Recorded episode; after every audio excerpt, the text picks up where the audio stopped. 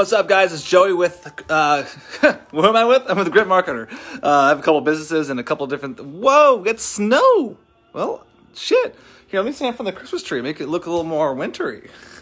Anyways, guys, I'm here because you have only two jobs, okay? Um, a lot of people are getting really frustrated and overwhelmed and doing too much. As a business owner, honestly, you have two fucking jobs. That's it. Your one job is to market yourself, and the other job is to fill. Fulfill. So you market your products, that's sales, that's advertising, that's marketing, that's messaging, getting out there, getting new clients. The second part is just fulfillment, making sure you do a freaking good job at making your clients happy and giving them great results. So marketing, fulfillment. If you had to make a menu, a to-do list, an action item of things you need to do every single day, marketing and fulfillment. Do you need to do other things? Of course. But should we delegate it? Probably. So I, I'm I fall victim to this. I don't delegate as much as I should.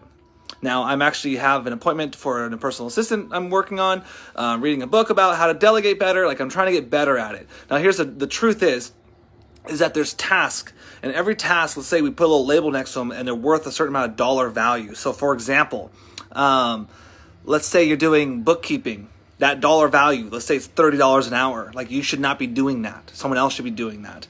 Your job is to do the 500, the $1,000 an hour task. That's thinking, strategizing, that's connecting with your clients, that's advertising, that's getting ROI, that's bringing money in the door. So try to figure out which little small tasks you can just stop doing altogether so you can work on the two things that matter the most marketing and fulfillment.